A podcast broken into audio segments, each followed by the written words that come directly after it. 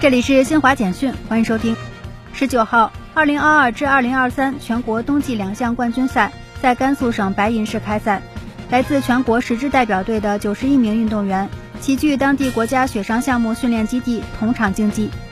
延期举办的二零二二深圳马拉松赛，十九号在深圳市民中心广场鸣枪开跑，中国选手何洁以两小时十三分二十九秒的成绩夺得马拉松男子组冠军。这是申马举办八届以来首次由中国选手夺得全程马拉松男子组冠军。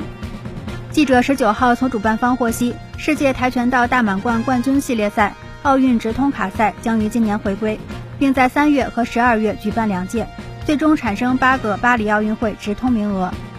十九号，京津冀爱长城向未来自行车系列赛正式启动，首站在山海关赛区开赛。来自全国各地的近千名运动员、骑行爱好者参加本次比赛，在长城沿线的赛道上演绎一场速度与激情。